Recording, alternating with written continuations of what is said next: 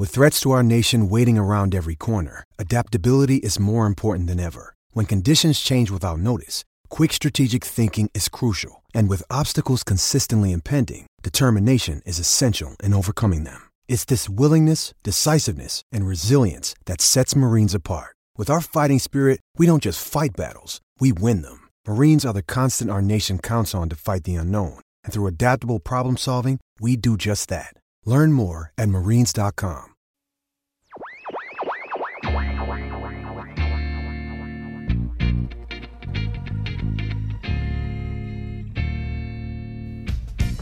What's happening, everybody? This is Bob Wankel alongside Anthony Sanfilippo. It is episode 35 of Crossed Up, and the Bryce Harper hysteria has finally settled. He's in red pinstripes now. We're a couple games into his spring training with the Phillies. And I have to ask you, and I think that this is the question that we have all now progressed to Are the Phillies a good team? Are they a playoff team? Where are you at with this team now that all of the hype is sort of settled down, Anthony? You know, it's kind of interesting, Bob, and I, you know, and I, as you know, I'm I'm more of a level-headed kind of person when it comes to this. I try to be as objective as possible. So I, you know, I don't, and I know sometimes people take that as a negative uh, because I don't get behind all the hype. And I wasn't caught up in the hype of Bryce Harper. I thought it was a good signing for the team, um, but at the same time, I didn't. You know, I wasn't out buying his T-shirts and saying "Here comes the World Series" because we signed Bryce Harper. I mean, that's that that I never looked at it that way. I looked at it as this was a good addition to a lineup that is vastly improved from a year ago. Um, if you had to ask me right now, with a vastly improved lineup, but with pitching kind of being along the same plane as it was last year, David Robertson addition in, in the back of the bullpen uh, excluded. I, I, think that's a nice upgrade, but Everything else is, I think, the same as it was last year. I think this team is probably about, you know, seven, eight wins better than they were a year ago. Does that get them into the playoffs? Maybe. You know, it could be a wild card at 87, 88 victories. Um, I don't think it's enough to win the division. Uh, I, think the division's a really good division. Arguably the best division in baseball um, because of it, it, it, it can go four teams deep if the Mets lineup actually can put up some runs because their starting pitching is so good. Um, so I, I, look at it and say, yeah, you know, it's a, they're in an uber competitive division. Um, the National League is significantly better or significantly deeper than the American League, so there's not many off nights. Um, for the yeah, Phillies. The, the, American League sort of has those elite level teams with Houston and the Yankees and the Red Sox, but the depth beyond those three teams, I think, is, is sort of suspect. Whereas in the NL, you could rattle off eight, possibly yeah. even ten teams that could could stake right. a claim as a legitimate contender to represent the National League in the World Series. Right, and, and that's the point. And I think that yeah. because of that, because the, because the games are going to be more competitive on a night in night out basis, I think that you you have to expect to, to win you know win a few fewer games. So I think that that's where the Phillies are. Does that make me pessimistic? No, I don't think so. I think it's I think it's a it's a better team. I think they'll be fun. I think they'll be interesting to watch. Um, but at the same time, I'm not I'm not sitting here telling you now that you got Bryce Harper, get ready for like a 95, 96 win season and a march to the World Series for the first time in a decade. That that is not happening. You know, I asked you the question. I was reading an NL East preview on MLB.com, and it was written by uh, Will Leitch, the uh, mm-hmm. former guy from Deadspin. And I'm reading it, and he has the Nationals and the Braves up top, and then he has the Mets at 86 wins, and he has the Phillies at 82 and 80 and in fourth place. And then he predicted the Marlins have 47 wins. And, and I looked at it and I said, and he goes, you know, they, they probably will win more than 47 games, but I actually am not so sure about that. It To me, I, I read that prediction and I, I read his post and I said, you know, this seems like a harsh assessment of the Phillies. I look at this lineup. It has talent in the middle between Hoskins, Realmuto, and Harper. They have a couple good on base guys at the top of the order. There's depth throughout. I guess I kind of have the Phillies in that 86 to 88 win range. I don't think that they're the odds on favorite to win the World Series, but I was a little bit surprised at the 82 win assessment. But then I step back and I kind of look at where this team's at beyond the lineup. And and even the bullpen, I, I would say I'm, I'm pretty optimistic about how they're going to perform.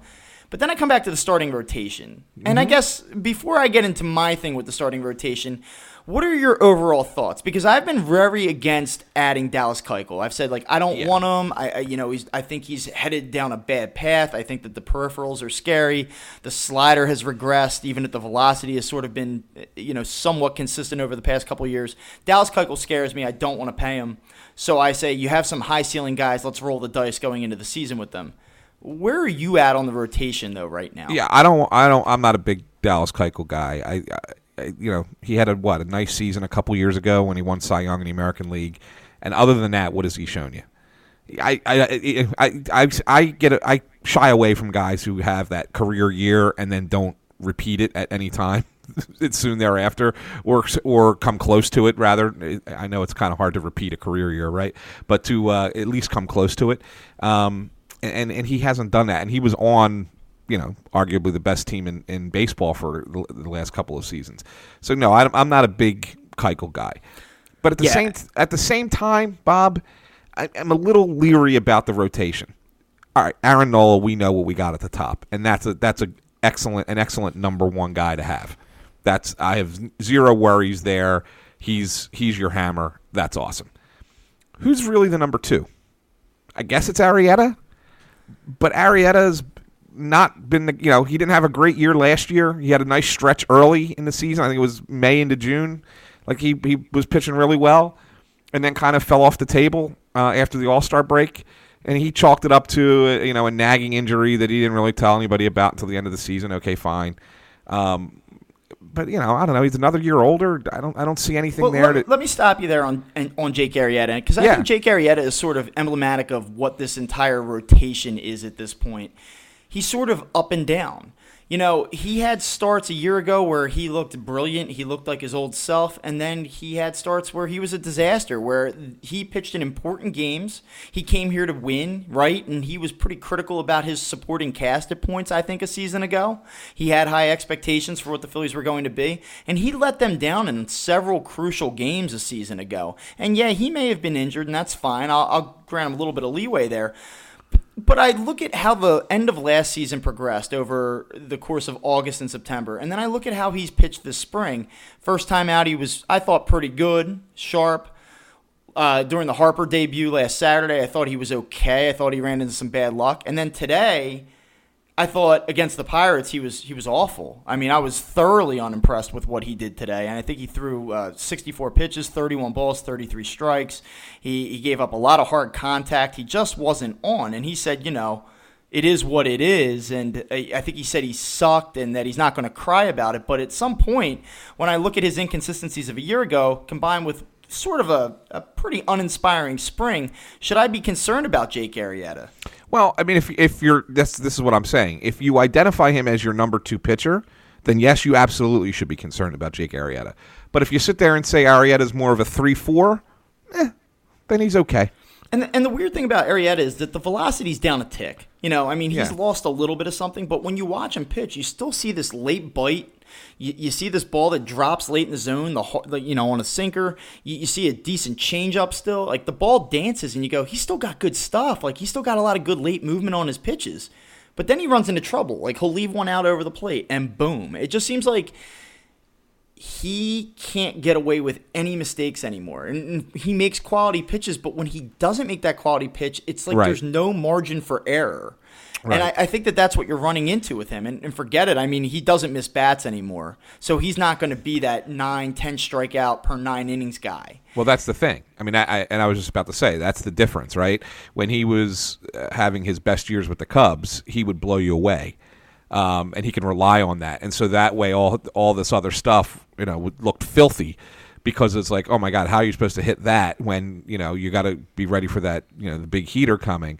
Well, if he doesn't have that, he doesn't have that velocity on his fastball anymore. Now it makes it a little bit easier, you know, to to uh, bat against him, and so now he's got to become uh, more of a, you know, he's got to be more of a of a physician out there, right? And, Right. and and carving this up and carving up that strike zone. And if he misses, it's gonna it's it's gonna it's gonna hurt him, especially at Citizens Bank Park, which is a hitter's ballpark. So. Look, uh, if Arrieta is if if Arrieta was my three, I'd be comfortable. Four, I'd be really comfortable. But if he is my three, I'd be okay. So that where does that go? Who's the next person in line? Well, it's Nick Pivetta. Um, and you know, last year we were really high on Pivetta, um, and there were times where we looked brilliant.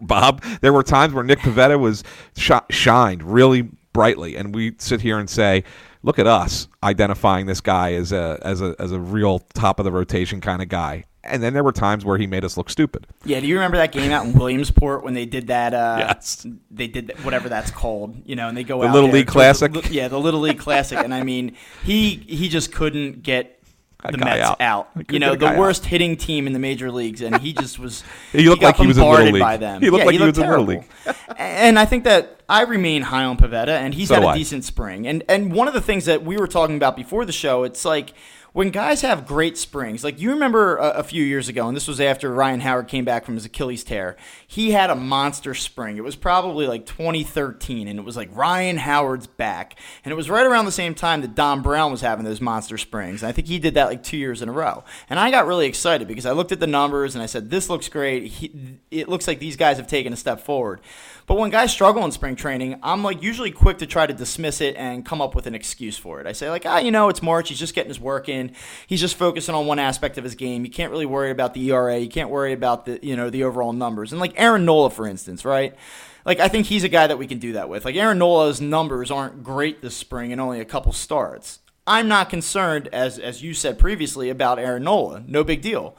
But then when I get to like a guy like Vince Velasquez or you know Jake Arrieta, but let's talk about Vince Velasquez a little bit. You know, and and and certainly uh, I feel the same way.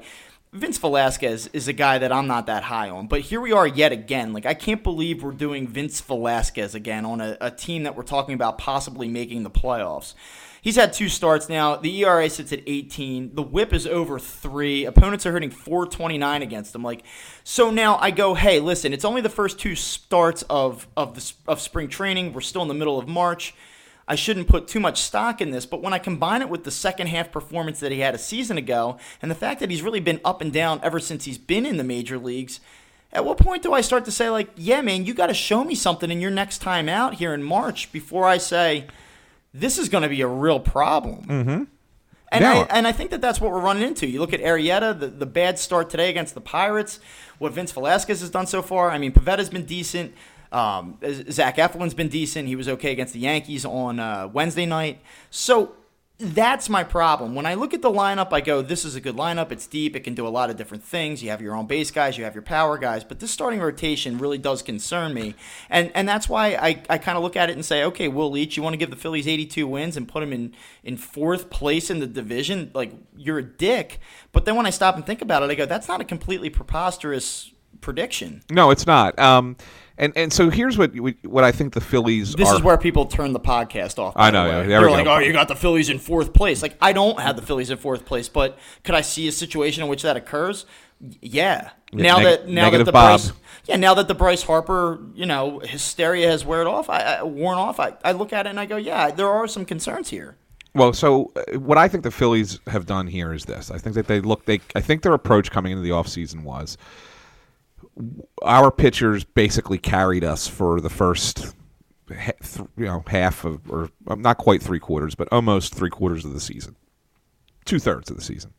Um, and we our lineup was terrible. And if we had anything any semblance of a lineup we would have been in much better shape in the la- at the end of the season. Okay fine. Can, can I just chime in? Because uh, Russ and I went through this last Yeah. week. Let me just say this: over the first 95 games last season, Philly starters were 37 and 29. They had the third highest WAR of any starting staff in all of Major League Baseball. Yep. They were ninth in strikeouts per nine. They were fifth, uh, it, the fifth best team in the major leagues in terms of limiting walks. Um, they were the second best team in limiting home runs per nine innings. 3.72 ERA was the sixth best in the major league. Um, third best FIP at 3.54. Opponents only hit 237 against them. They had the Yep. fifth best WHIP. Like these numbers were outrageous. They were among the major league elite in terms of starting pitching over the first 95 games of the season. You got to the second half. I mean, they were like bottom 10 in walks. They gave up uh, like almost, I think, one point. Yeah, I have it in front of me 1.27 homers per nine innings. That skyrocketed. That was the 10th highest in the major leagues. They had the 11th worst ERA, the 15th worst uh, uh FIP. The WAR dropped. I mean, it, they were a disaster. And if you take out what Aaron Nola did in the second half, they were even worse. Yeah. I mean, Nola's performance in the second half of the season was the only thing that even kept those numbers quasi respectable. Yeah. Well, so what I think that the Phillies' thought process is this. So let's let's fix the lineup, and uh, we're going to have a full season now of Dominguez as opposed to just a half a season with Seranthony. And so instead of giving, well, I think what did he have? Fifty-two innings last year, fifty-three innings. Now he'll be able to give you seventy-five. Um, and you add David Robertson to the back of that bullpen. Neris seemed to fix himself after he went got sent down and you know, talked about it. He actually struck yeah. out like half the batters he faced yeah. after he came up in mid August. Right. I mean, so his like his K rate was literally fifty percent. Right. And now you're going to get uh, you know you hope you're going to have a healthy Neshek. Um, so I mean you look at it and say with the bullpen being in a better in a better spot, if our pitchers can at least give us a semblance of what they gave us for the full year last year then our with this with this if we improve the lineup enough, it'll be enough to get us into the playoffs. And I, I guess that's an okay approach. I, I, I don't know. Yeah, I, mean, listen, I, am optimistic. I, I appreciate what they did over the offseason. Yeah. I think that this lineup is market. I mean, the lineup is clearly better, and I, I think they went from being really, arguably the first or uh, probably dead last lineup in the NL last year. I mean, the Mets aside, uh, uh, but the Phillies' numbers in a lot of ways rivaled the Mets' offensive output a year ago. I mean, if you go up and you stack those two teams together, and you, you pull the names off of it, I mean, they're right, you know, in lockstep with one another. They were yep. both abysmal. So the the offense, I think, went from being one of the worst in the National League to one of the best in the National League. And I love what they did. This isn't an indictment of the Phillies' approach or their philosophy or anything. I, it's more to say that this may take more than a year to get to where they want to go. I think that they've made significant progress in a yeah. positive direction, right? They they did. but, but I don't know that they're this 90 95 win team mash their way through everybody and use their their young arms to to climb to the top. I just I have now kind of once I've calmed down and sort of assessed this thing, the starting pitching really gives me pause. And even if Nick Pivetta is the guy that we think he can be, the starting pitching still gives me pause because of Arrieta, because of Velasquez, and and because of Eflin. I don't think that he his performance is going to be as volatile. Like I don't think you're going to see that great stretch followed by a, a terrible stretch. I think that he's going to be a little bit more of a stabilizing force as a five. But I don't know what I'm getting from Arrieta and Velasquez at all, and I may not know what I'm getting from Pivetta, and that's that's tough. It's tough. Well, sure. Like yeah, I mean it, it is tough to win like that, and I think that's what I'm saying. The Phillies have they're crossing their fingers. They're crossing their fingers that they'll get the kind of pitching that they got over those first 95 games from this rotation. That's what they're hoping for. The one the thing that concerns me is they don't have a lot of pitching depth. When you think about it, I mean, you know, how many times in baseball anymore do you go five pitchers through a season? You don't, right? So you need other guys to come in and there's no I like I don't know who those other guys are going to be if you know if Velasquez falters and they have to move him to the bullpen or somebody gets hurt and you got to go to a, go to another guy. The one yeah, I mean, guy is that, is that Jerad Eickhoff? Is that uh, so Enyel De Los Santos? Well, so I let's mean, talk. Let's talk about this for a second, okay? So you would think Eickhoff would be the first one, you know, coming back off the injury. He he had decent seasons before he got hurt. They they haven't really given him a chance in spring training. He has he's had one appearance and it's been out of the bullpen. So he's not even like slated to start. They're not stretching him out to start. Maybe maybe is a long man in the bullpen. Maybe maybe maybe, but I don't think so. Enyel De Los Santos, uh, okay. I mean, I guess he's still kind of prospecty. Um, hasn't looked good in spring training. When, um, I, when I was down in Clearwater, I actually watched uh, Enyel De Los Santos throw a bullpen. I stood over top of him. Yeah. And uh, he went out and, and pitched a couple innings in the game that I saw, and he was – he was fine. You know, like he was a guy that I think you could slot in if you had to for a, a, couple months and pitch him as a five. I think he could do that, but I think that's his ceiling. Yeah. Like De Los Santos isn't going to be a 15 game winner in the major leagues. No. So like I'll give they, you. I'll give you. I, will give you one like, other name though. I'm going to give you one other name, sure, Bob. Sure. I want to give you one other name, and I'll tell you why I want to give you this other name. Not only because the Phillies are giving him a long look in spring training, but because a couple of years ago, uh, there were people who felt that this guy might be among the best pitchers in their system. And even though he wasn't highly regarded as a top pitching prospect, how about Drew Anderson? Uh, I mean, okay. And, and I, I'm just saying. I mean, he again. There were people a few years ago who thought that at the lower levels of minor leagues that he that he was quietly a really good pitcher that would become a steady middle of the rotation starter at the major league level. Yeah, I mean, he's had- made four starts. He's pitched 12 and two thirds innings. The opponents are hitting 143 against him. The WHIP is under one. Like, yeah, the numbers have actually been pristine. He's been really probably the Phillies' best pitcher this spring. Yeah. Is, is he like a good insurance policy? Maybe. Well, what I'd like to see them do is, you know, the, the the two times he's been called up the last couple of years, he's been called up to be like a fill-in in the bullpen. Right. I'd like to see them give him a chance to start. See what he does. I mean, I don't know. I mean, hey, maybe he comes in. Hey, look, you don't have any other depth, right? We're, go- we're going to go to um, uh, what's his name again? Uh, oh, why am I forgetting his name? The left-handed prospect pitcher. Uh, who- Jojo Romero. no, who came up last year? Wasn't Romero. Oh, what am I forgetting? Who it was? Not sure. Actually, came up and pitched for them in the, in the regular season. Uh, oh, Ranger Suarez, Oh, Ranger Suarez, yeah. right? It was Ranger Suarez came up and pitched in the regular season for them last year. Right? I mean, is that? I mean, you know what I'm saying? Ranger Like, Su- yeah, yeah. I mean, he got a couple of starts at the major league level last year. Okay, why? Like, let's let's try it. Let's let's see what happens if if you go with with a guy who people kind of thought, you know, and, and I don't know, maybe a little bit of the shine fell off of his star a little bit down there. I don't know, but. Three years ago, his name was coming up as a guy that you know, hey, could be a middle of the rotation kind of guy. Right, and he's another guy that hasn't had a good spring, and I think this kind of circles back to the original question that I sort of asked, like how much stock do you put in what you get out of these guys in spring training? Like when you look at the statistics and you say, okay, like well, Ranger Suarez has a nine ERA and he has a two WHIP, and opponents No. are hitting th- three thirteen off of him. He's pitched four innings, and it's only been in two appearances. So like, I don't want to, I don't want to bury a guy, but at the same time, like he hasn't really been a overwhelming in, in any capacity, whether it be during his stint in the major leagues last season or what we've seen from him this spring. And that's what I'm having a hard time with right now. Like the Phillies have been okay in spring training. It's not like that they've been some train wreck of a team. What are they like? 10, not, 10 and nine or nine Yeah, and like they're, nine, they're something like hovering right around 500 at Yeah. this point. A- And so it's not like, oh my God, you know, this is a mess. But I, I guess I just haven't been overly impressed by certain guys. And there were certain pitchers, especially, that I was really looking to kind of, I don't know, quell my fears a little bit. And that hasn't happened at this point. And so while I'm not a Dallas Keuchel guy, and, and while he certainly scares me, and I think that there are a ton of red flags with him, I also don't think he fits at Citizens Bank Park. I don't think that he fits with the left side of the Phillies defense. I, I don't think Jean Segura is a plus defensive shortstop. Um, I have concerns about Maikel Franco's defense at third, and I do think Andrew McCutchen will be a good defensive left fielder, but Dallas Keuchel gives up a ton of pull contact. I don't think that that plays to the strength of the Phillies defense.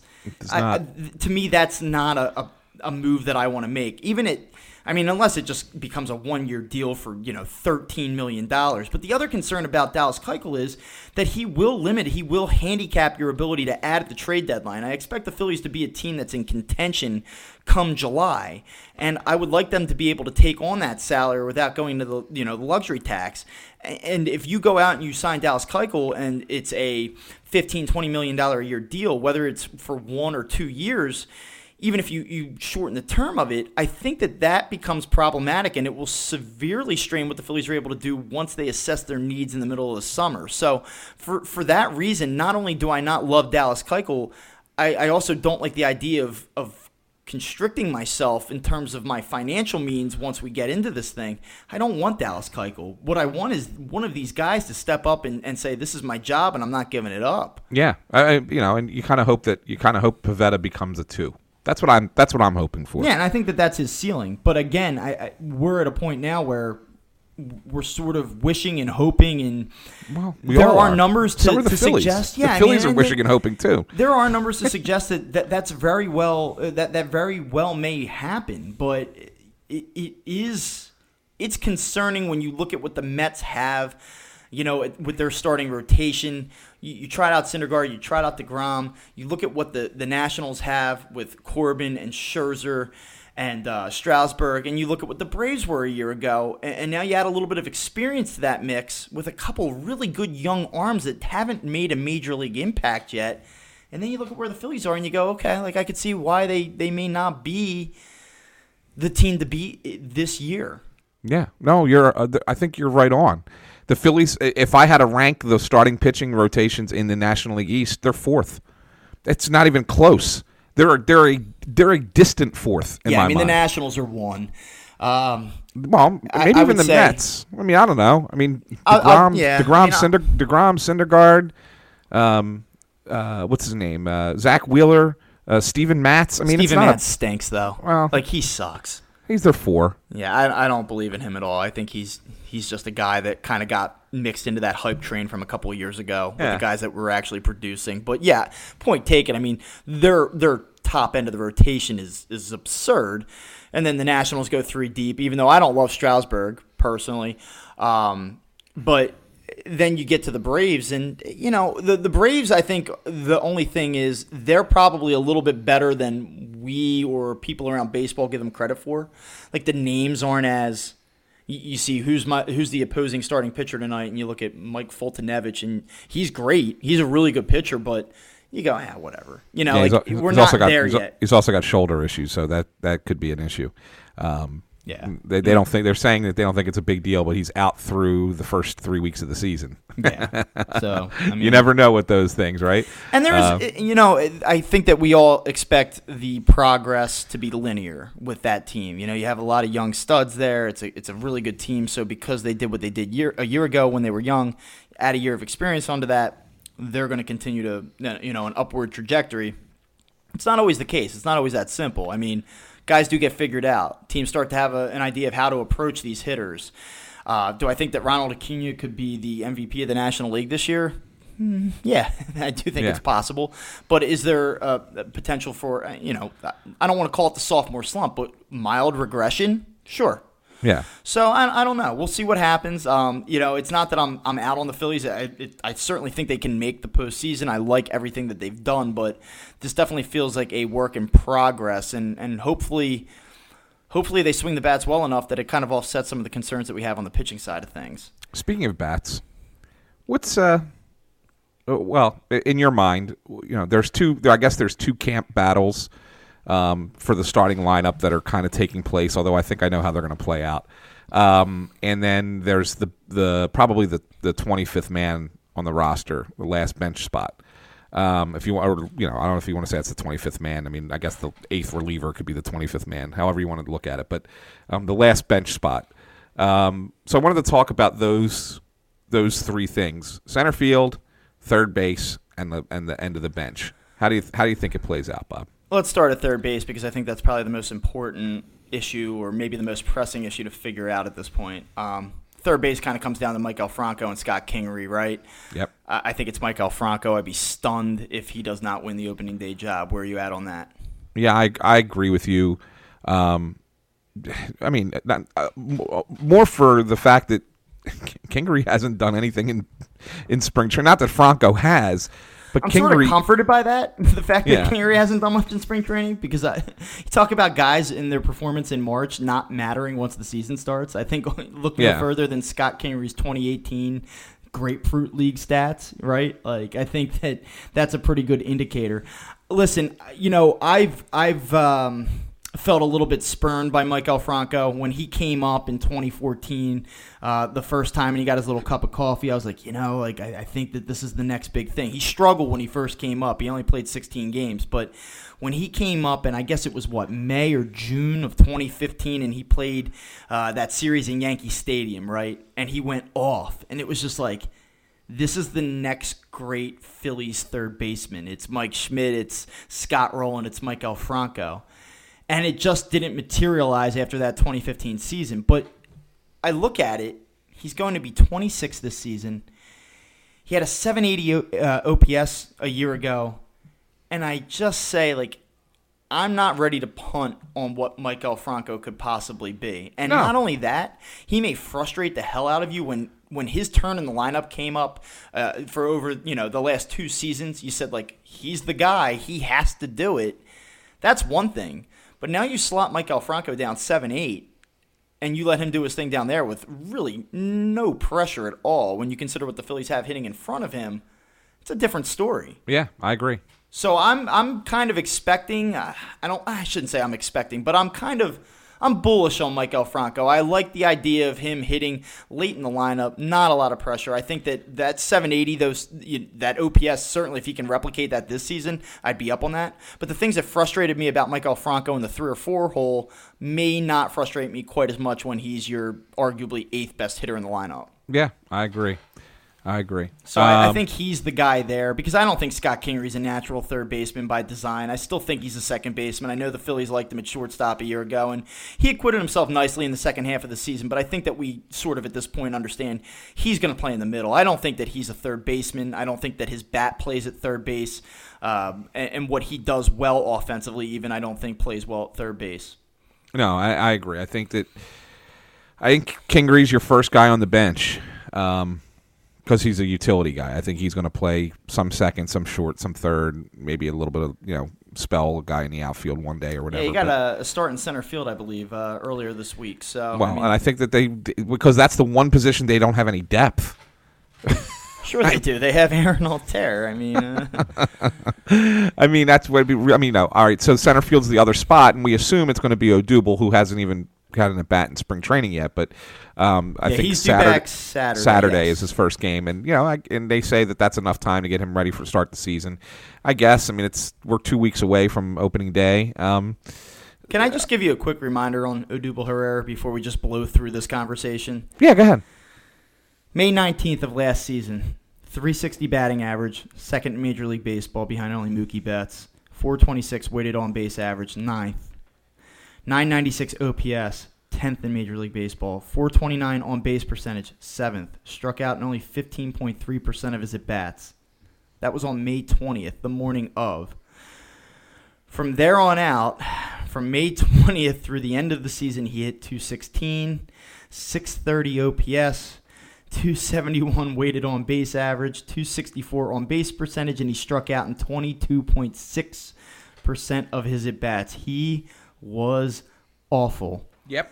Do you have any, and I know I'm putting you on the spot because we didn't talk about this at all, but do you have any explanation as to what the hell happened to Odubel Herrera after the 40th game last season? Because for one quarter of the season, he was arguably the NL MVP.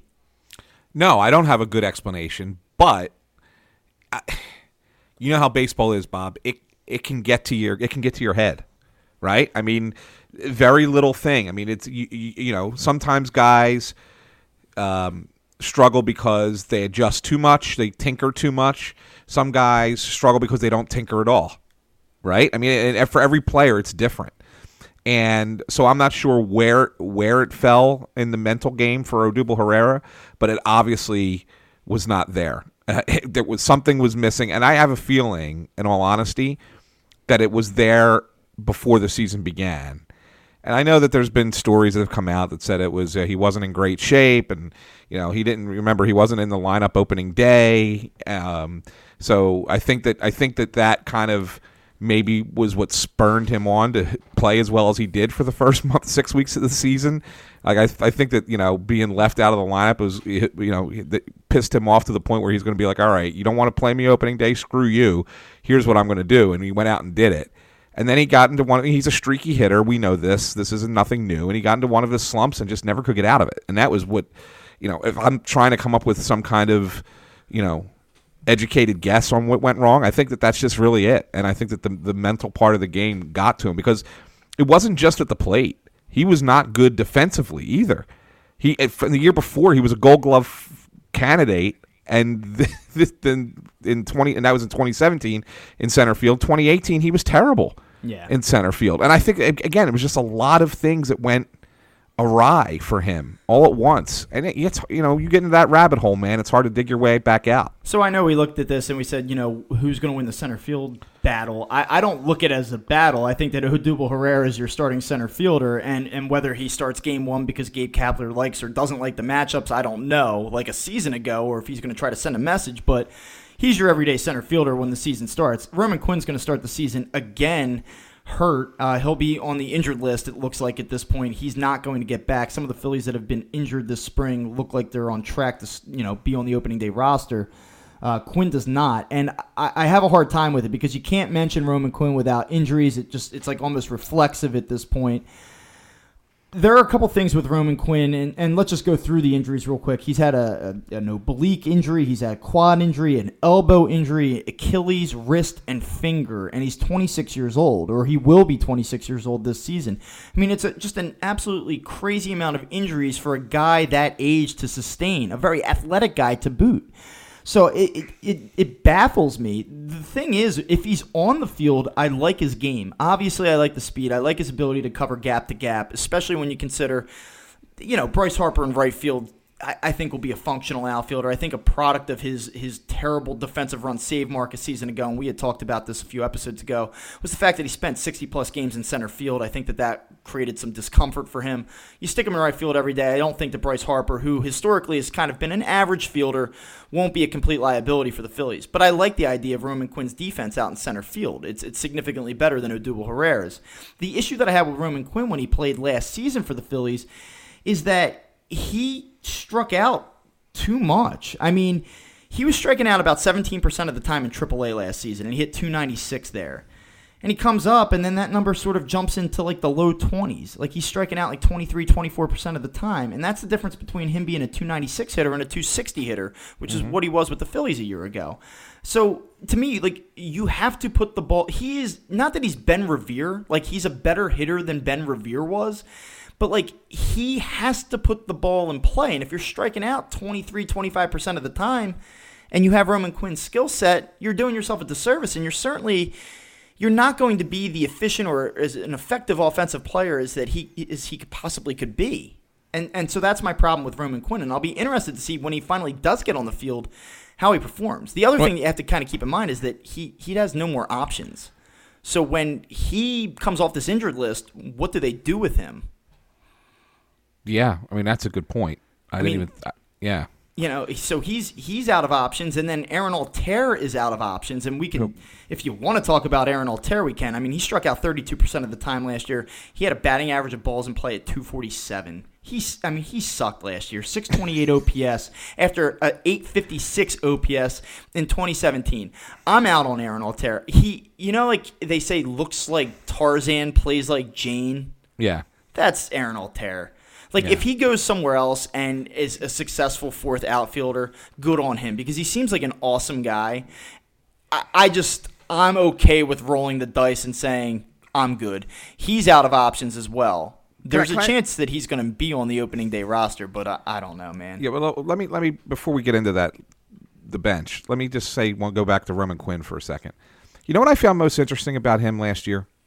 When he when he bats. All right, obviously, you know um, he's a switch hitter, so his OPS was better against lefties than righties, significantly better against lefties than righties.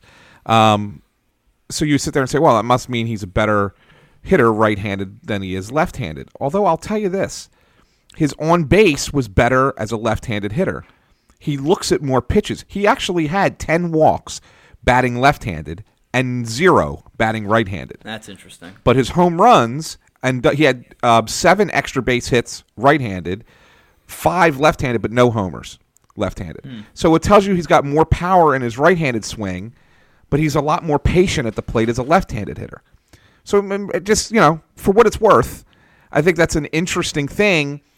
And if that's the case, if if really is and you and you need him to be a guy that gets on base for you, and that because ultimately that's what his you know where his best skill set is because you want his you know want him on base because he can run.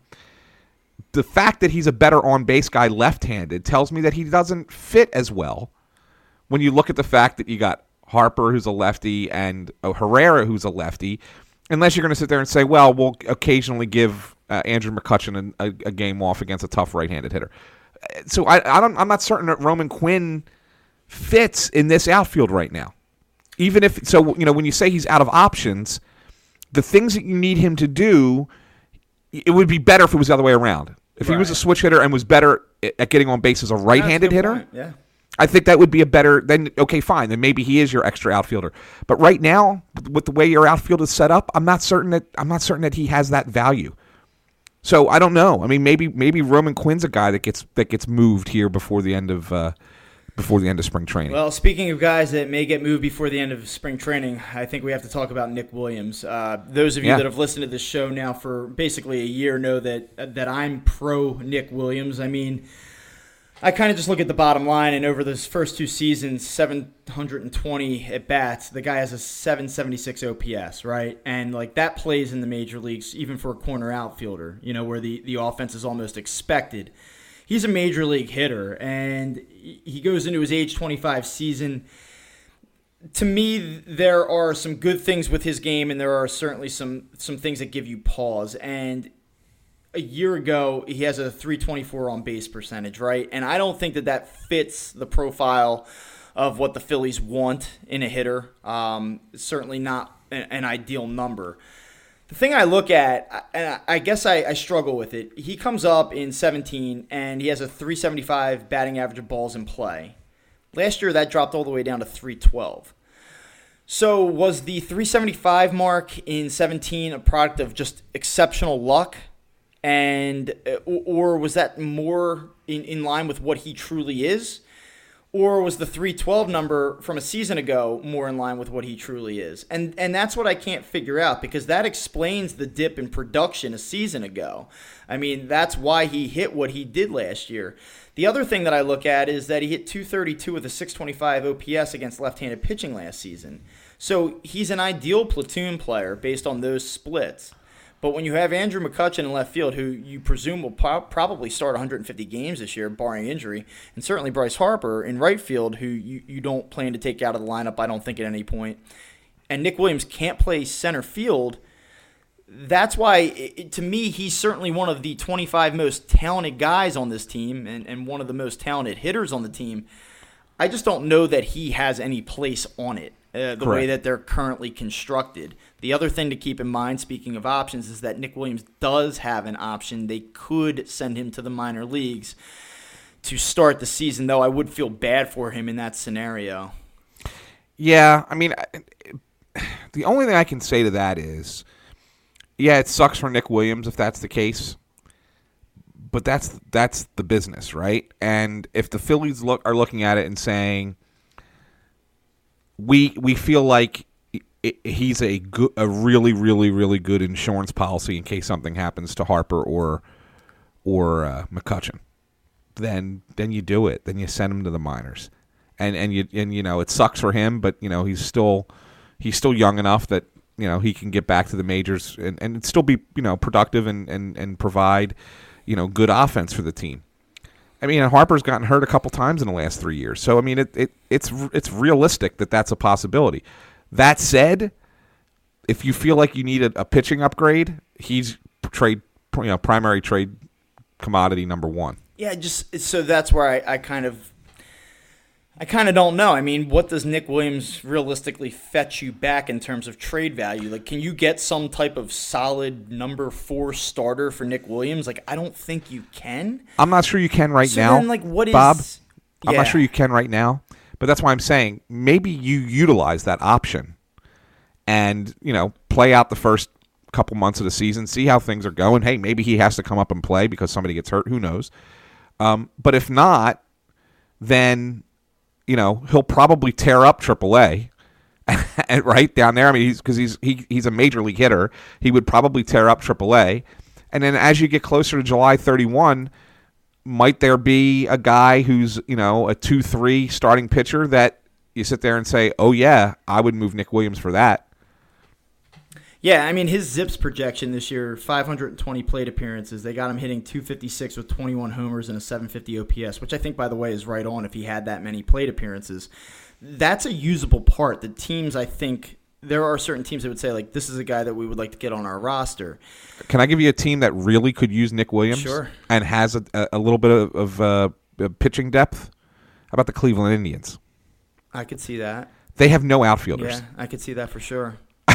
I, I mean, really. I mean, it, I, I don't, I don't know how else to, to describe. Their outfield is so weak. I, it's so bad that I am telling you right now that I am, I am, I am buying myself time in this in this very conversation to get to their roster so that I can identify. I, I, thought you were buying yourself time to, to kind of work out and maybe get on the roster by opening day. I thought that's yeah, no, so heading on. here, like, here is, is here are the bad? Cleveland Indians. Here are the Cleveland Indians projected starting outfielders: Leonys Martin, Jake Bauers, Tyler Naquin.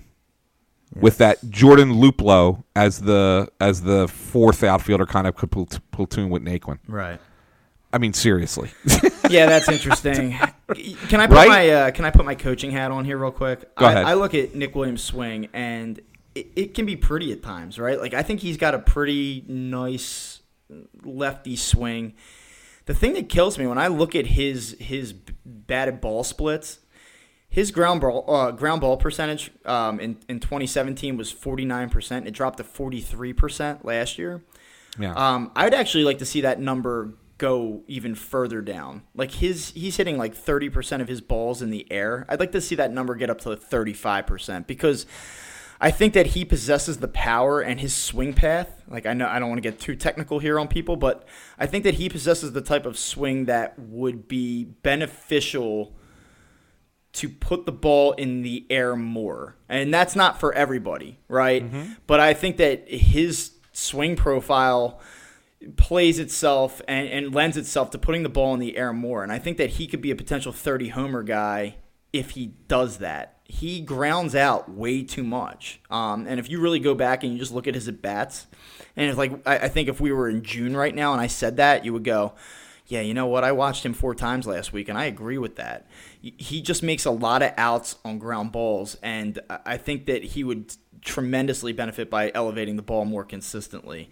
Um, and he very well may. Like this is a guy that I don't think is in his prime. I don't think that he has played his best baseball yet either. So it, that's the the conundrum with Nick Williams because you go, this is a valuable part. There's a is- certainly he would be a good bench player for them, but he's going to rot on the bench. You want him to get the reps in case somebody gets hurt. Can you find a, a trade partner f- with a team that could use him, like the Indians, which is a great suggestion by you? thanks. He he is. It's a it's a very puzzling situation with him. yeah, I agree.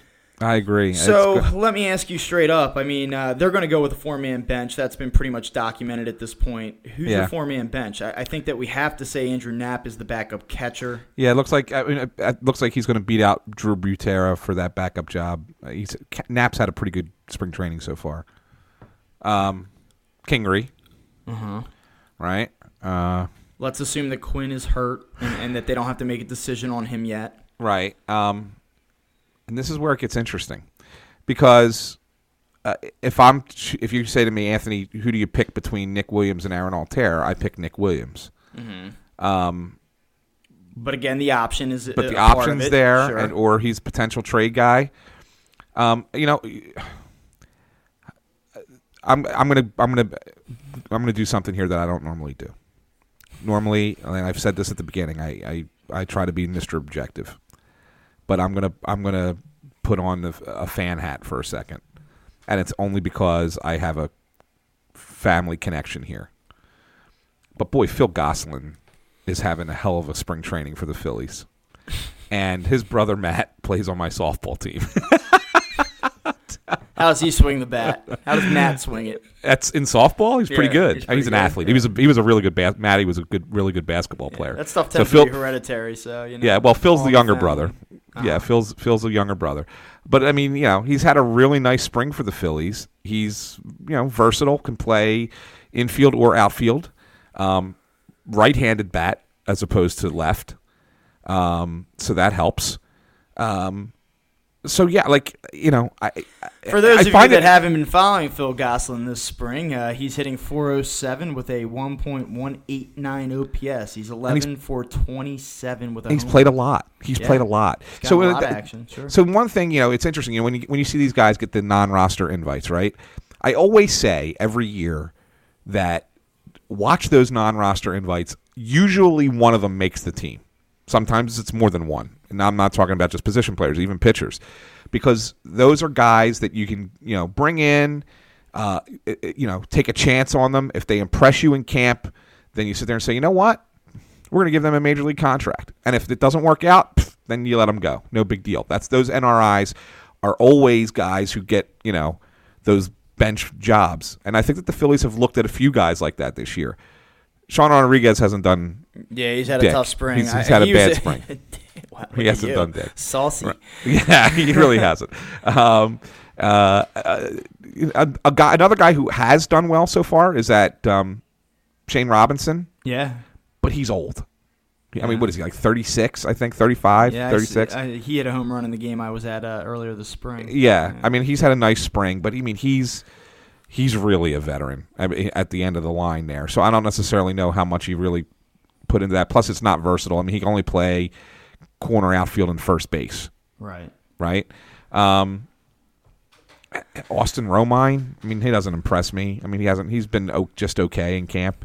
So like those are the guys that they've brought in. And so you sit there and say, well, which which of these guys really has a shot? And then you look and see who they're looking at. Who are they playing a lot in spring training, giving a real opportunity to? Lane Adams, I guess, is the other guy, but he's not been much of anything either. Um, and and the one guy who has stuck out again, we still have two weeks to go. His numbers could certainly fall off the table, is but so far has been Phil Gosselin. So there are a few different things to consider when you look at how they may construct their bench.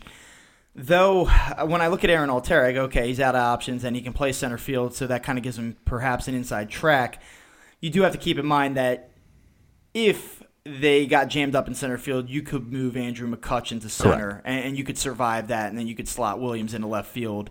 So that's one way to do it, and and that's something that we have to kind of look at. Here's what I kind of keep coming back to, though, and I, I see that Phil Gosselin's had a really good spring. I- I just don't know how much you look at the current performance versus what you've seen in recent seasons. And the only knock that I can give you, looking at what he's done at least at the major league level, and I'll, I'll be honest with you, I don't have his minor stats in front of me. Over the last two seasons, he has 72 at bats uh, at the major league level, and he has three extra base hits. And Yeah. he hit 146 in 2017, and he hit 125 last year in 20 games with Cincy. Small sample size, um, you know, I, and I don't, I certainly wouldn't write him off for that reason. But I, you know, I just, I don't know. I just don't know what the Phillies are going to value most here? Is it going to be versatility? Is it a specific skill set? Is it just the mm, simple fact that they don't want to part with a guy that's um, out of options? Like, what is the thing that they're going to prioritize? So we know that it's going to be Knapp. We know that it's going to be Kingery. And then after that, I, I don't know. Like, if you forced me to guess right now, I would say that they're probably going to carry those two outfielders being Altherr and Williams, but but maybe not. It really And- gives you it really gives you a lot less versatility. it, it sure does. And so the idea of, of putting a guy like Gosselin who can play the infield, play the middle infield, you know, eh, probably stick in a corner outfield spot, likely left field, really, if we're being honest. I, I think that that is an option to consider. I just don't know. I mean, if he goes nuts over the next two weeks, is that going to be enough to displace conventional wisdom? And so uh, I think that this team is is pretty solid in what their 25 man roster is going to look like come opening day. But this is one thing that last bench spot where it Well- looks obvious, but it, it may be Let me ask more you- wide open than it seems. Let me ask you this: Is there a backup first baseman on this team? Maybe, yeah. I think that there are a couple different ways that you can do this. Honestly, I think that Maikel Franco can can slot in and play first base if you need him to for a day, and that's where you play Kingery at third. Um, I think if you really had to, you could probably put Knapp there. I I think they'd be reluctant to put Harper at first base, but I think that Knapp and Franco, if this is the bench that you're coming in with, and this is this is the chance that you have to take when you go with a four man bench. There's no obvious backup first baseman here, and, and rosters historically, you could point to the guy. There's a there's a Ricky Jordan to your John Kruk. How do you like that? Was that Yeah, good? That was pretty good. good, right? Yeah. Um, I mean, so there's usually an obvious guy to do it. I think that they're going to have to be a little bit more flexible, and obviously that's a, a trait that Gabe Kapler values. So I think that those would be your two guys. If not Hoskins, it would probably well, be Knapp and Franco. The only reason I said that is because Gosselin's played first base at the major league, yeah. major league level too. Just, yeah. just, so, just and again, just that, and, and, that is like I said, if, if the guy's going to hit 400, uh, you know, over the next two weeks, if he's going to continue to do this, he yeah. may force the issue. Yeah, he may. Um, you know, guy. Here's another guy that's actually had a nice spring. You know, it's gotten some media coverage, and you know, maybe sneaks into this conversation. I don't know. Um, I'm not a huge believer in him, but he's had a nice spring. Is Dylan Cozens? yeah, I don't believe in him at all. Well, I think, uh, I think he's got a big hole in his swing, right? Yeah, you know, I, I just I, I, hate the swing. There's so many gaps in it. He yeah. is he is a physical specimen. The strength and the power is elite. Like if he could fix the holes in that swing. Uh, he legitimately could be a 40 home run guy in the major leagues. He has that type of power, but so well. Let me ask you this, and, and this is this is I think this is a fair question. If he just got a little bit more selective at the plate, couldn't he be Joey Gallo? maybe. So well, I'm just saying. I mean, Gallo Gallo is uh, Gallo's on base is better than than almost every 206 hitter right. in the history of the game because he's got a good eye, and then he hits the ball, you know, a ton, and he hits 40 home runs. But he hit 206, right? I mean, yeah. if last year, but he hit 40 home runs, um, and he gets and he does get on base you know pretty well. I, I, gotta I gotta find it with his exact on base percentages. I'm pulling it up here real quick. Uh, last year his on base percentage was 312 for a 206 hitter. The year before he was a 20 he hit 209. His on base was 333. Guy walks right, but he also strikes out 200 times a year. Yeah. He, I, um. I don't know. Is there value in that? He got off to like a crazy, a crazy start uh, this spring. He had a game uh, on February 28th where he was uh, two for two. He scored three runs. He had five total bases, hit a homer, three RBIs, and then he walked twice. And at that point, his OPS had actually uh, surged up. Uh, well over 2.0, right? Like that's where he was at. Like the on base percentage was like 909 five games into the spring. From March 1st to March 11th, he had 19 at bats and he only had two hits. So he had a two for 19 spell, and in that time he had, let's see, let's count them up here three, five, six, eight, nine, nine strikeouts and 19 at bats. So he reverted right back into the same player that we were accustomed to seeing over the past two seasons, three seasons, even down in the minor leagues. He had a nice game on the 14th. He had, uh, he had uh, two hits and four at bats, uh, hit a homer, and and so like he's had an okay spring, but like that's where I go. Like he literally played a week and a half, and he couldn't make contact, and he couldn't get to first base. So he was he's really kind of been all or nothing so far this spring. Again, like if the Phillies were in a different spot and they were in more of a developmental stage, I think a lot of this has to do with what the Phillies' expectations are. If the Phillies were a team that was slated to win 70 games this season, I'd say like, well, what the hell? Let's stick it out, put Dylan Cozens on the bench and see what he can do. But if like this is a team that we're talking about being a legitimate contender, then I don't want to see Dylan Cozens on the bench because I just don't think he can do it. Okay, is that is fair. that fair? Like, no, it's I certainly it's certainly fair. And, like he's 24 years old. The guy's six foot six, weighs 240 pounds. He's a monster. Like I get all that. I just don't. I don't think he's the guy for this team. Yeah. No, I don't think you're, I don't think you're wrong, Bob. I, I don't. But I'm, I'm trying to. It would be great if he if he could have figured it out, or if he does figure it out, and they yeah, like I, him more than I do. I, I'm just trying to. I'm trying to not put my own bias onto it. I'm trying to think like the uh, I'll tell you what. I will say this for Dylan Cozens. I'd rather Dylan Cozens be on this opening day roster, warts and all, than Aaron Altherr. I agree. So, I agree. There's that. I just, I think I'll be annoyed. I was annoyed that Aaron Altherr existed on the major league roster as long as he did a year ago, and I think I'm going to be equally annoyed if he is on this team opening day. Yeah, yeah. All right. Well, before we uh, wrap things up, let's we got we got to discuss what's the what the happenings around the majors, Bob. Okay. And uh, the big story is that there are rule changes coming, and I know you got I know you got a lot of stuff on this. Um, uh, there's some little tweaks that I think are coming here this season. Nothing that's actually going to change, you know, on field uh, stuff. But looks like starting twenty starting next year, 2020, um, there's going to be some changes to the way the game is played. Um, so the, what's what's happening this year? What's been agreed upon? Uh, I guess the most the most interesting and most important thing. The other stuff is ties into the All Star game, but um, the most important thing is there's will no there will no longer be a not um, a uh, waiver trade deadline in August.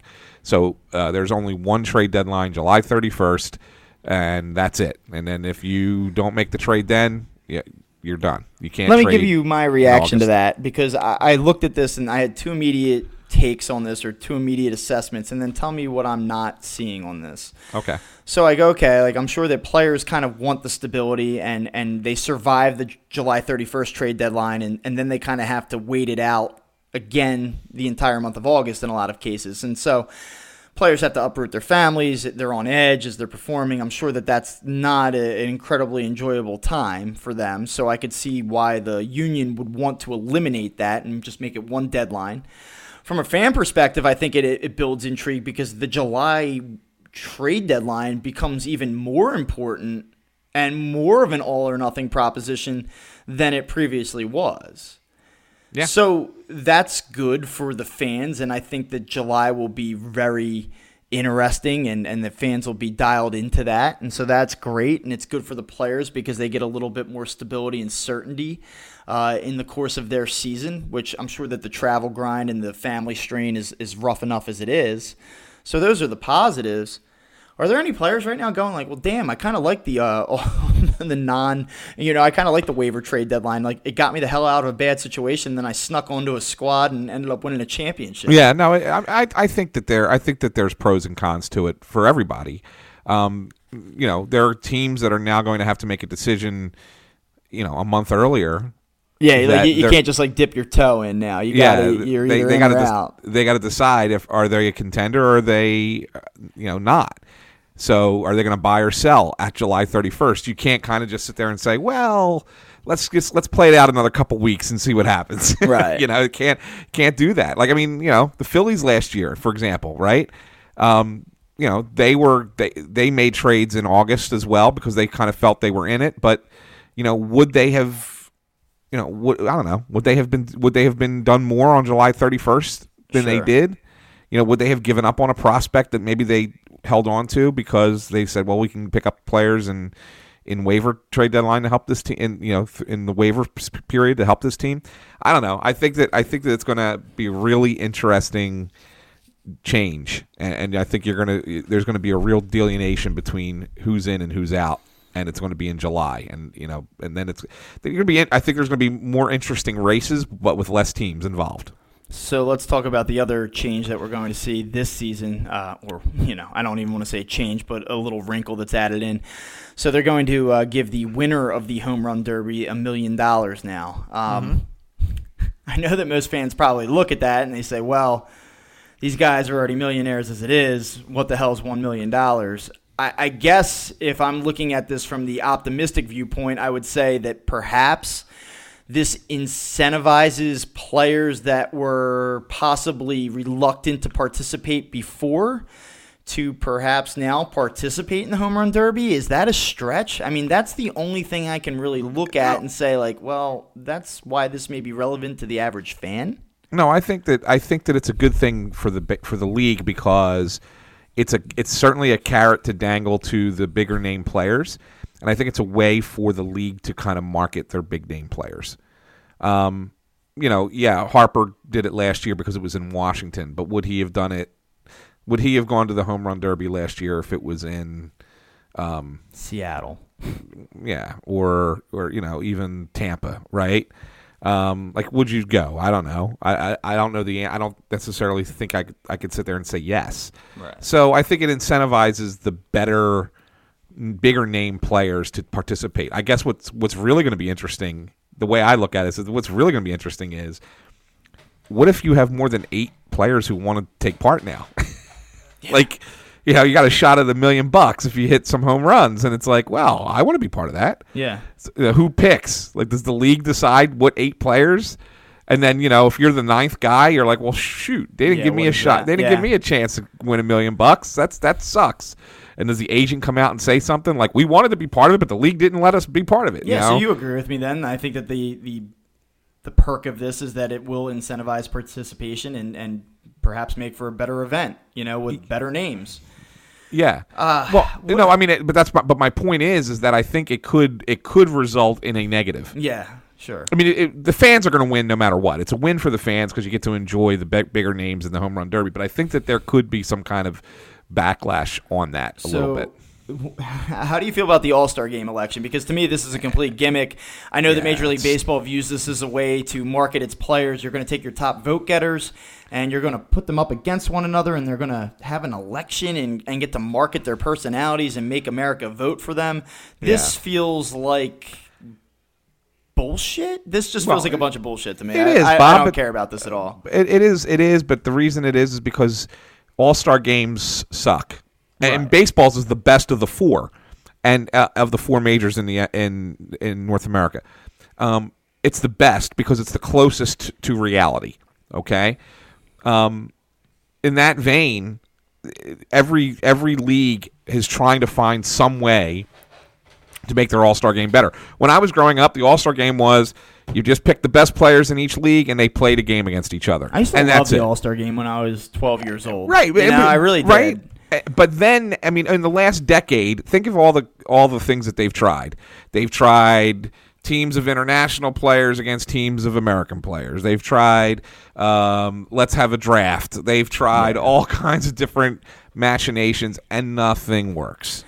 No, the only thing had- I'll say about this is that I don't think it alters the product. I don't think it's really going to in the end alter the intrigue uh, toward No. the game. I, I do find it, I guess, quasi encouraging. I think it's an admission from Major League Baseball that they don't do a good enough job of marketing their their players. I think that the NFL, ex- you know, excels at this. I think that certainly the NBA, eh, I think, is is phenomenal at it, whereas Major League Baseball is not. And so I think it, at the very least, though I don't really think the product is going to be more intriguing this year.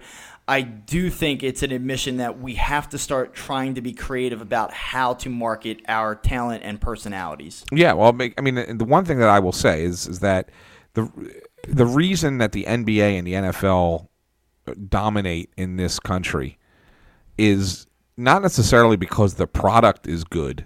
I mean, the product is what the product is, and there will there are people who will argue with you that the game. And I would maybe be one of these curmudgeonly older guys who would tell you that the game has fallen off, fallen off, and I think that they've fallen off in all four sports.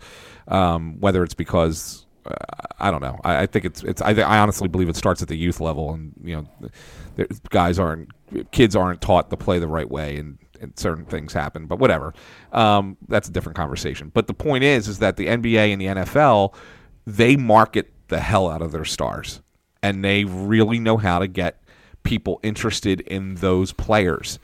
And that's what works. So even if you're watching a football game and you're like, "Oh man, this is a terrible football game," you're going to be in. You're still going to be stick with it and be intrigued by it because they're Because Odell Beckham Jr. is punching a kicking net on the sideline. right right exactly i mean but you know and, and then and then a team trades for him and you know and and uh, now all of a sudden the cleveland browns are a super bowl favorite right i mean come on now Yeah. um but, that, but that's it i mean you're 100% correct and the same thing with the nba how many nba players are on instagram and like trolling each other and saying stuff back and forth and we all talk about it and we write about it and this is oh my god this is the greatest thing ever does that necessarily mean that they're better players than they were 15 years ago Uh, not necessarily but yeah, at the same I, I would argue that the Phillies have the one guy that seems to kind of understand how to do this now. You know, Yeah. you see what Bryce Harper did this offseason with the liking uh, the Phillies pictures and, and saying to Rhys Hoskins, suck, kid, and, and Yeah. following him. And then, you know, you had the whole thing with the It's, it's Always Sunny in Philadelphia with uh, Yeah. Bryce Harper the other day. Like,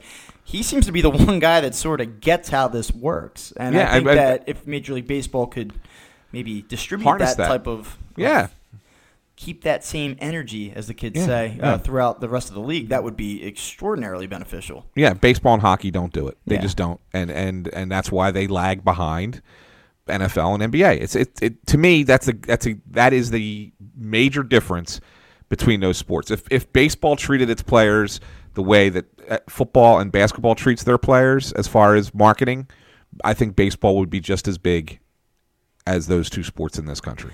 Now, uh, some of the issues that exist between the union and Major League Baseball, uh, they, you know, I know the union kind of would like to see the luxury tax go away because it discourages spending. Um, right. Certainly, the roster manipulation stuff is insane. We saw that with Kris Bryant a couple years ago. The Seattle Mariners actually may have just done this with J.P. Crawford, though I would argue that J.P. Crawford isn't a good baseball player, and that's why he just got optioned to the minor leagues and sent out of camp yesterday. But a lot of people think that it has something to do with service time issues with uh, J.P. Crawford. Um, you're going to see this with um, Vladimir Guerrero Jr. Um, you know, these are these are issues that Major League Baseball is is dealing with, and the players' union is certainly upset about it. So these are all going to be things that will be explored and talked about in this in this forthcoming uh, negotiation in the new collective bargaining. The thing that's encouraging here, we had talked about it previously. After 2021, we could see a prolonged work stoppage. The fact that this dialogue is going to start now in 2019, though the sides are, are certainly far apart it would lead me to believe that perhaps there could be enough progress made where we could avoid a prolonged delay and we don't see the game disappear for a year, you know, and, and that would be my hope in light of what we've seen. Yeah, and I think that I think that the good thing with this is that they recognize that they are so far apart on a lot of this stuff that they have to start talking now. Yeah. That's that's the only positive. But I, I'll tell you, as someone who used to negotiate union contracts for a union, um, just because you start early doesn't doesn't mean anything. Yeah, and it, it kind of came out, and this was spun positively yeah. today that like, hey, the two sides they're they're going to start talking, and and maybe this will be a good thing, and it very well may be, but that does not mean that everyone's you know patting each other on the ass right now, and and it right. really kind of came out. One of the big changes that we're going to see, and I think the one that you want to talk about the most, certainly it's the one I want to talk about, is the three batter minimum for relievers that's going to start in 2020. And the way that the initial story broke was that, you know, it was Major League Baseball's idea, but the union was kind of cool with it. You know, we'll see how it goes. Well, they came out today after the story initially broke and they said we categorically deny that we approve this or want to see this happen. And they were pretty adamant and they were emphatic about it. But we're going to see this three batter minimum implemented in the 2020 season. I guess let me get your thoughts because we talked a lot last season about Gabe Kapler, how he used his relievers, and, and really how a lot of different teams use their relief pitchers across the board. What are your thoughts on the ramifications of the three batter minimum? Because I have a few, and I think they're going to differ from you. You might be surprised, Bob, but I'm I'm okay with that rule. I really am. Um, and why? And it, well, okay, so I, I think it will get us back more toward base the way baseball used to be played, um, and, and in the sense that if, if you go back and look before the you know the explosion of the bullpen revolution, right? Games would be your starter through six, seven innings, right, and then the relief pitchers came in, maybe one reliever, maybe two, um, and that was pretty much it now every every I mean the last couple years, almost every box score's got five, six pitchers per team, and it's like, oh my lord, we only played nine innings. How many pitchers do we need to freaking throw? And then you wonder why games are going so long. I mean, that's the reason. It's constant change, constant, constant, constant. So if you make a pitcher go go out there and have to face three batters at, at a minimum, um, I think that that's that's kind of getting it getting you back to hey, your pitchers need to be able to do more than one thing. And you can't just do your stupid ass matchups. Just go out there and pitch, for God's sake. You're a pitcher. It's what you're paid to do. You're paid millions of dollars to throw a ball past a batter. Go up there and do it. It doesn't matter if it's against a left hander or a right hander, doesn't make a difference.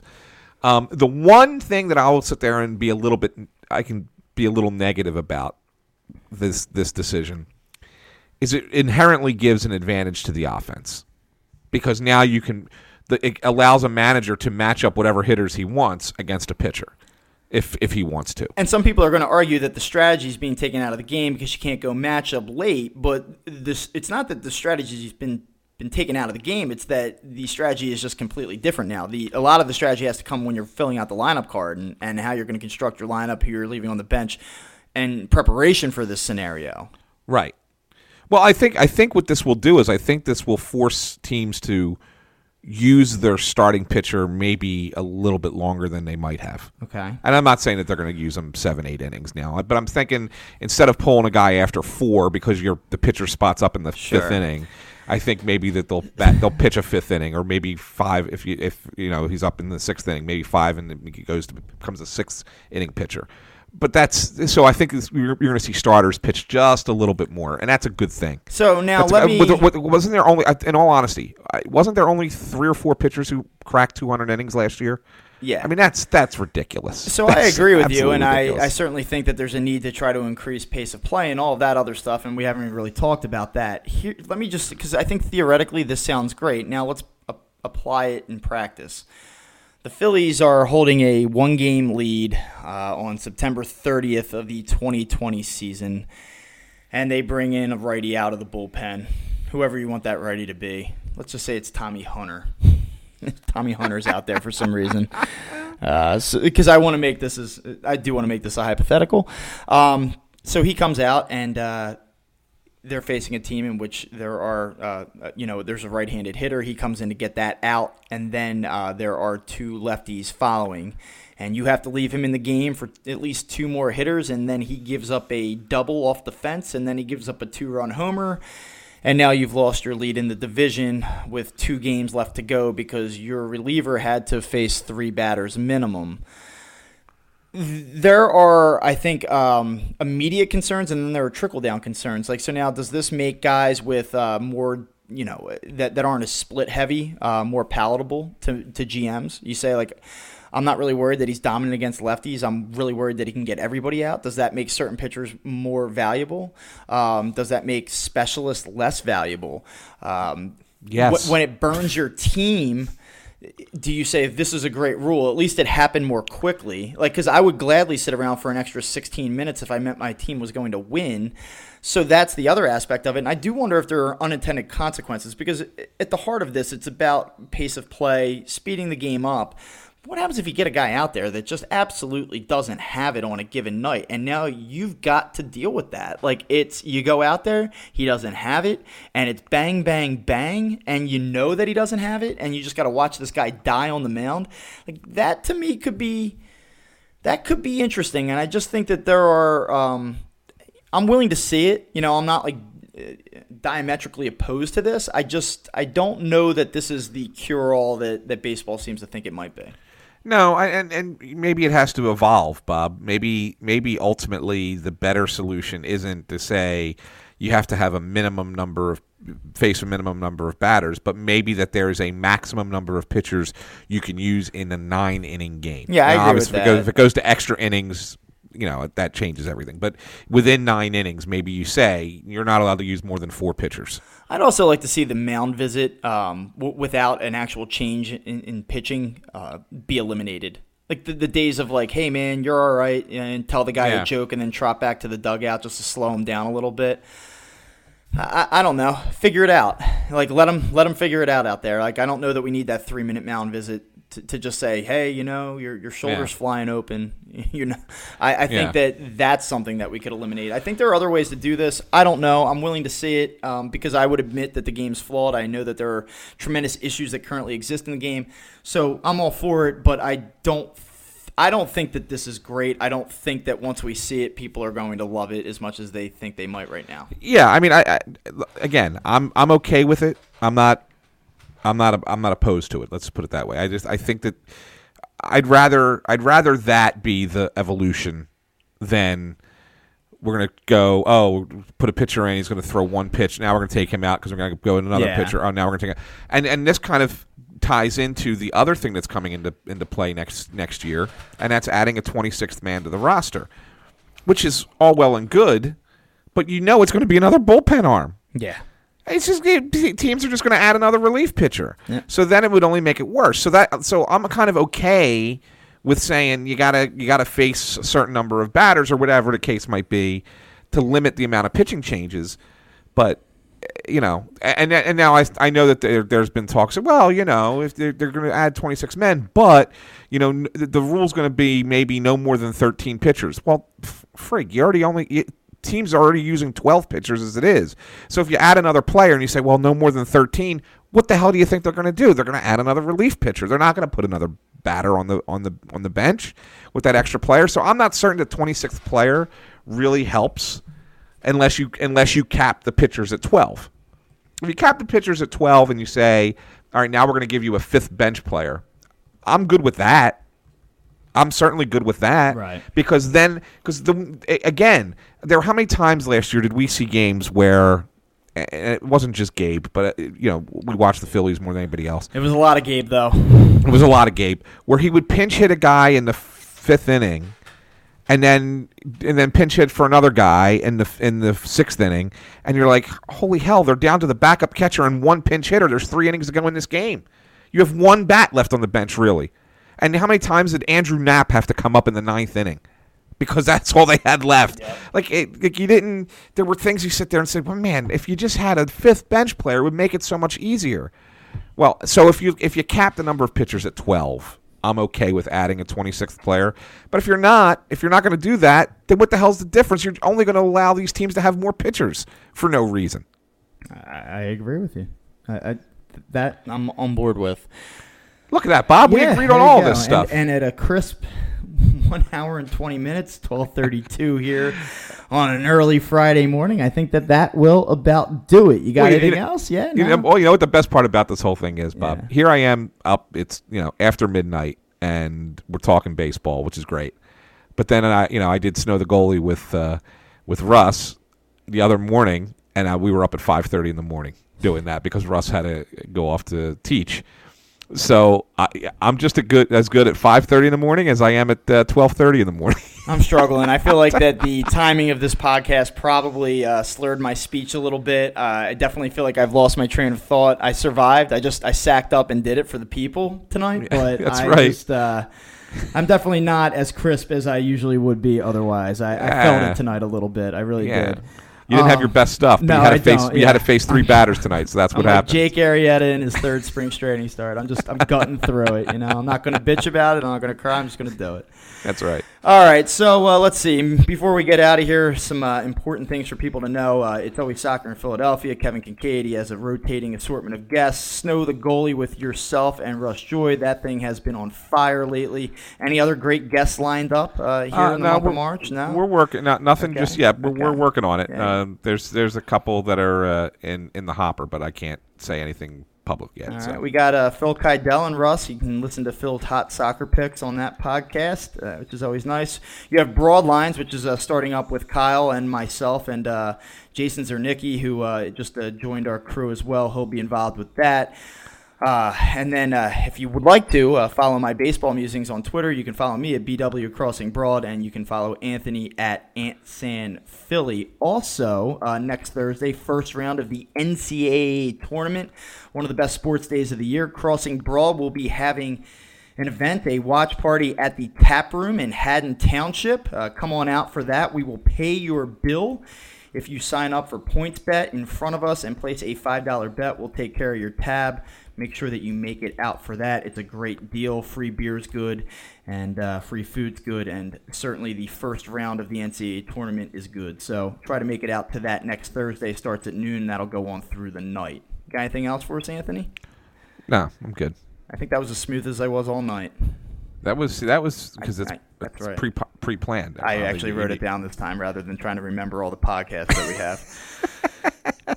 there you go. It helps plan. All right, that'll do it for us. We'll be back probably uh, sometime middle of next week and uh, closing in on the start of the 2019 season. We can kick this thing off and start bitching about baseball in the regular season. Can't wait, man. We're we're officially 13 days away from opening day. How about it? All right. Thanks for listening, everybody, and make sure that you check back in. See you soon.